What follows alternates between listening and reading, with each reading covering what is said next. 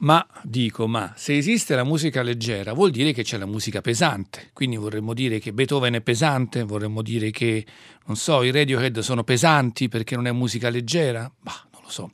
Questo termine leggera, light music, non mi ha mai convinto. Eppure, eppure. Questo termine va molto di moda, così come va di moda ascoltare Qui Comincia, non so se lo sapevate, ormai è un programma seguitissimo e proprio questo è Qui Comincia. 6 un minuto e 30 secondi, Arturo Stalteri al microfono, Ennio Speranza in regia per le scelte musicali, Giovanna Insardi alla console, Claudia Marsini in redazione e la parola musicale che oggi è proprio leggero e quindi 335 5634 296 il telefono perché perché questo telefono? Perché aspettiamo i vostri messaggi o WhatsApp legati a un termine musicale che abbia a che vedere con la leggerezza, con il termine leggero. E leggero nel senso più positivo del termine questo ottetto di Mendelssohn, eccoci con un vero e proprio talento. Beh, Felix Mendelssohn comincia a comporre praticamente da bambino quasi, perché a 12 anni già cominciava a concepire alcune sinfonie per archi e che a scuola pare andasse benissimo, era un talento in tutte le, le, materie. A 16 anni, nel 1825, scrive tra l'altro questo bel ottetto per archi. È un ottetto che porta come numero di catalogo il 20, è pagina deliziosa mm, in cui c'è tutta quella così passione giovanile, adolescenziale in effetti, ma anche una grande libertà nella concezione, sonorità inedite, una matrice che pur conoscendo già insomma i marchingegni della forma musicale riesce a esserne un po' svincolata, a essere insomma profondamente libero. E questo insomma faceva già capire come Mendelssohn avrebbe prodotto musica importante. Tra l'altro Schumann ne rimase profondamente affascinato e disse di quest'opera, devo dire che dai tempi antichi, ma anche nei tempi più recenti, beh, io non ho mai sentito una perfezione così da un uh, ragazzo appunto così giovane dal punto di vista compositivo. Dunque eccoci con lo scherzo allegro leggerissimo e quindi siamo proprio nel termine musicale di oggi. Lo scherzo eh, porta dal mi bemolle maggiore al sol minore e eh, Mendelssohn in questo caso mh, mm, crea una pagina profondamente seducente, c'è una, um, un gioco anche dal punto di vista ritmico e anche uno sviluppo um, piuttosto elaborato che veramente stupisce, con temi che praticamente ne introducono altri, ma in maniera appunto veramente molto leggera, quasi istintiva, spontanea, proprio la spontaneità forse che colpisce di questo ottetto accanto a quella capacità già insomma di, così, di congegnare delle strutture molto ben elaborate. Dunque fermiamoci su questo scherzo allegro leggerissimo dall'ottetto per archio opera 20 di Felix Mendelssohn Bartoldi. Lo ascoltiamo dall'Archibudelli con gli Smithsonian Chamber Players.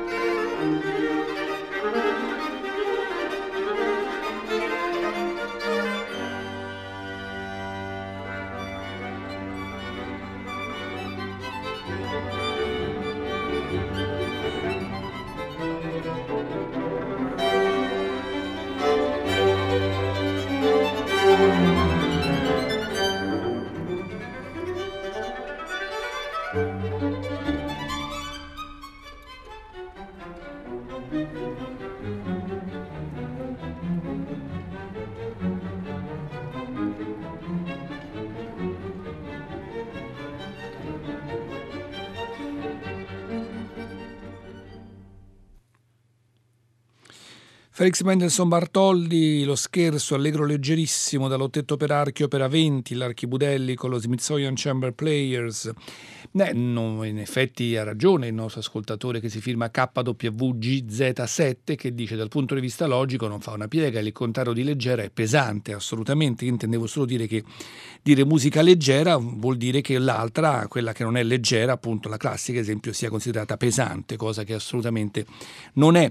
La bellezza del Giappone segreto invece è assolutamente un, così, un termine che non si può negare perché c'è una bellezza straordinaria in questa terra e siamo con un libro di Alex Kerr che esce per la EDT che racconta appunto il suo rapporto con il Giappone sin da quando da bambino grazie al padre che era un militare che venne trasferito per un periodo in Giappone ha conosciuto questa terra. Lui è nato negli Stati Uniti nel 52, nel 64 per la prima volta va in Giappone e poi vi si stabilisce nel 77 a Kameoka nei pressi di Kyoto dove comincia a lavorare per Omoto, una fondazione shintoista per promuovere seminari sull'arte tradizionali. Oggi vive tra la Thailandia e il Giappone e ha scritto molto appunto su questa terra, da Living in Japan, Another Kyoto, The Fall of Modern Japan, insomma, e poi c'è appunto questo, la bellezza del Giappone segreto, che ci porta veramente attraverso i misteri, ma anche le, la grande, potremmo dire, capacità di mh, mm, catturarti, di avvolgerti di eh, questa terra.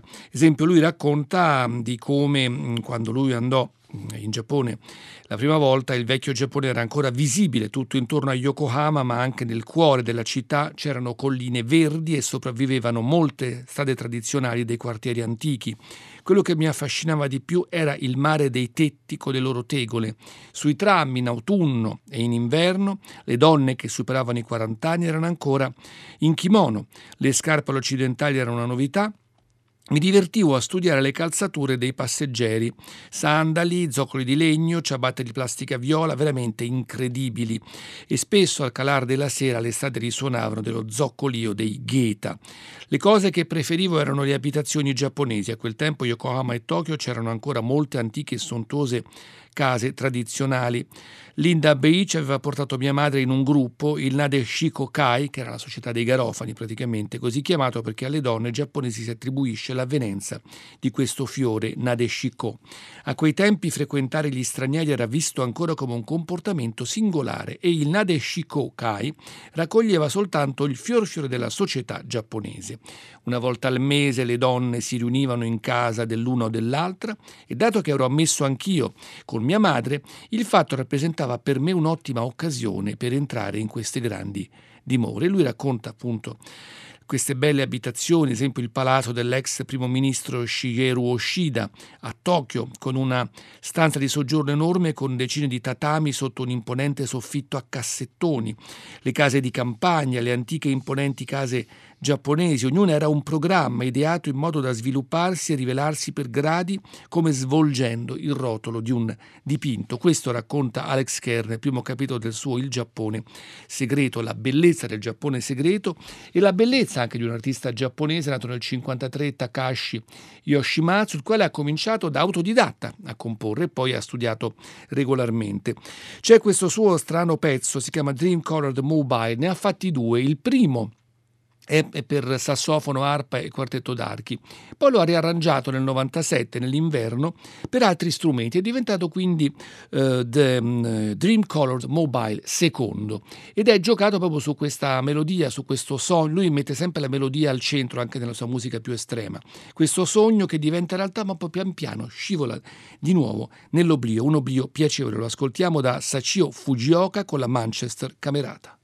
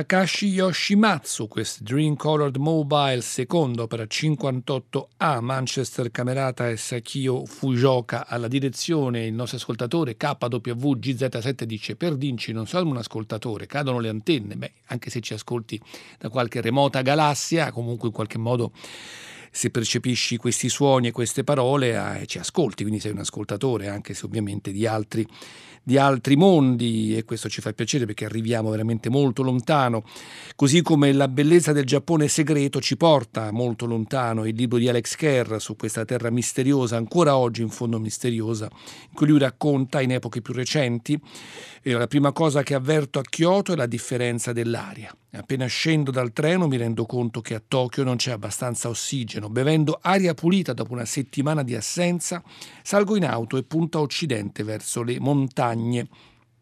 Finalmente verso le 11 di sera arrivo a destinazione a Kameoka, una cittadina a circa 25 km da Kyoto. Da 18 anni la mia base è qui, la casa è un'abitazione tradizionale giapponese del complesso di un piccolo santuario buddista chiamato Tenmangu, dedicato al dio della calligrafia.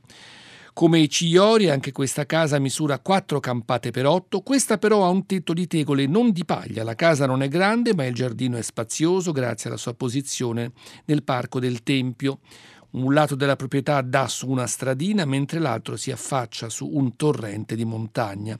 Il giardino tra questi due confini copre una superficie di un migliaio di tsubo.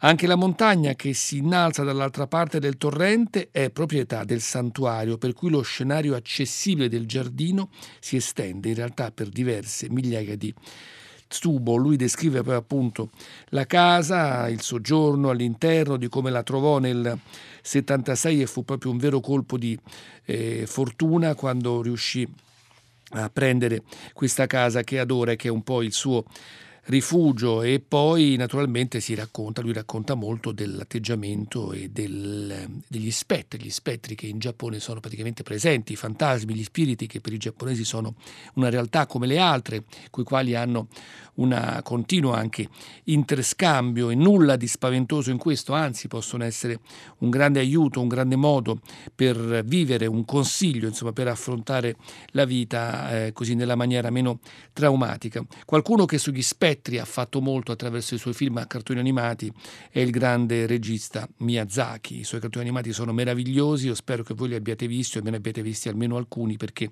è come aprire una porta e entrare in un, in un altro mondo che però è molto legato al mondo in cui viviamo. Penso soprattutto, ad esempio, a questo Principessa Mononoke, un film del 97.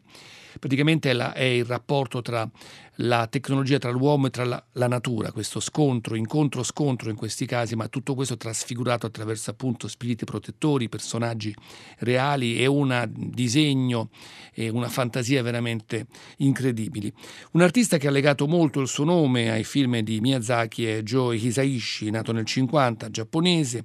Tra l'altro lui racconta che proprio ascoltando la Yellow Magic Orchestra di Sakamoto si è interessato anche alla musica non solamente classica. Insomma, poi ha legato, come dicevo, il suo nome a Miyazaki, per il quale ha scritto molte colonne sonore, tra cui appunto anche quella per la principessa Mononoke. Questo è Tatarigami dalla suite sinfonica appunto tratta dalle musiche del film. L'ascoltiamo da Mario Clemens con l'orchestra filarmonica ceca.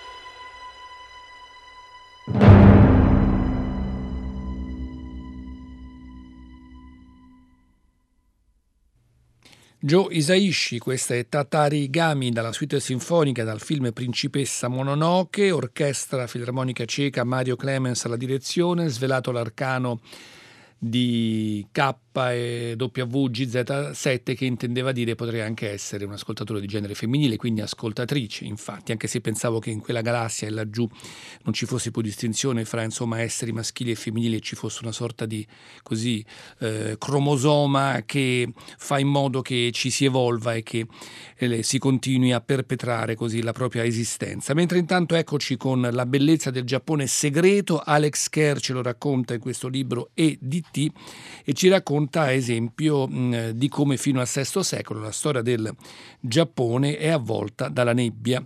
Solo gli scavi archeologici indicano come fosse la vita prima di allora, ma tra il VI e l'VIII secolo il Giappone importò dalla Cina la scrittura, l'architettura e il buddismo e da quella nebbia emerse la struttura di base della cultura giapponese.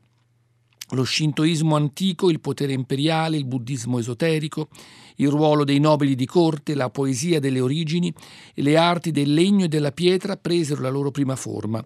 Erano i primi rozzi tronchi che la cultura di Kyoto avrebbe in seguito rifinito, trasformandoli in legno squadrato e lucidato. La cultura di Kyoto si ferma all'altezza della stazione ferroviaria. A mio avviso tutto ciò che sta a sud e a est dei binari appartiene più a Nara che a Kyoto. E dunque i miei ospiti e io partiamo dalla stazione muovendoci verso sud, lungo le pendici delle montagne orientali, qui sorgono il Senyu-ji, il Tofuku-ji e altri templi annidati in enormi parchi alberati lungo i fianchi delle alture. I turisti sono pochissimo, l'atmosfera è cordiale e rilassata, dentro il Tofuku-ji c'è una piccola terrazza che si apre dal tempio principale affacciandosi su un burrone finto, anzi fitto di aceri.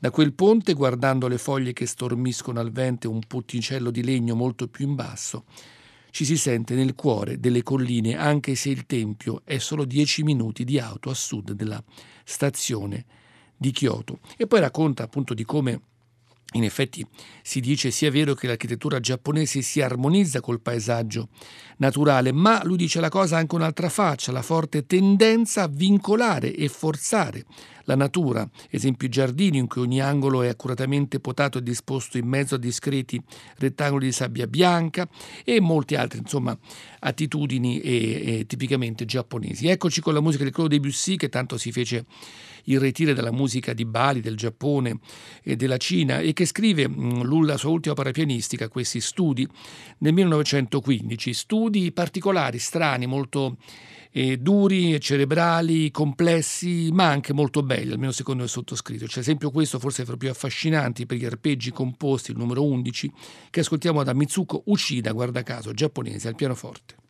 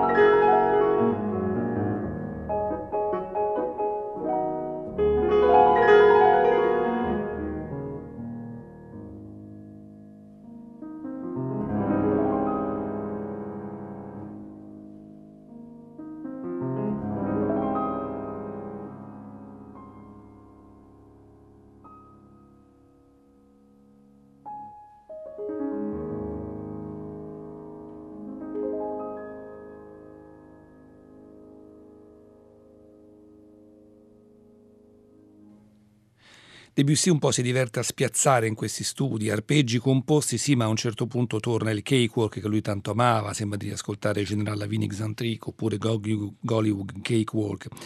Pour les arpèges composés, studio numero 11, Mitsuko Uchida al pianoforte, vi ricordo anche il libro di oggi, La bellezza del Giappone segreto di Alex Kerr che esce per EDT e ci salutiamo con un gruppo giapponese fra i più interessanti, purtroppo si sono sciolti alcuni anni fa, ma sono nati negli anni Ottanta, si chiamavano Ghost, erano il gruppo di Masaki Bato, che è un artista appunto di Kyoto, il quale ascoltava molto progressive e poi ha messo su un gruppo che in effetti ha un suono originalissimo e particolarissimo. E il loro ultimo album, ormai del 2007, si chiama In Stormy Night, appunto in notti tempestose, c'è questo strano pezzo, quello che lo apre, Motherly Blaster, in cui lui racconta stai molto attento perché sta arrivando la furia materna.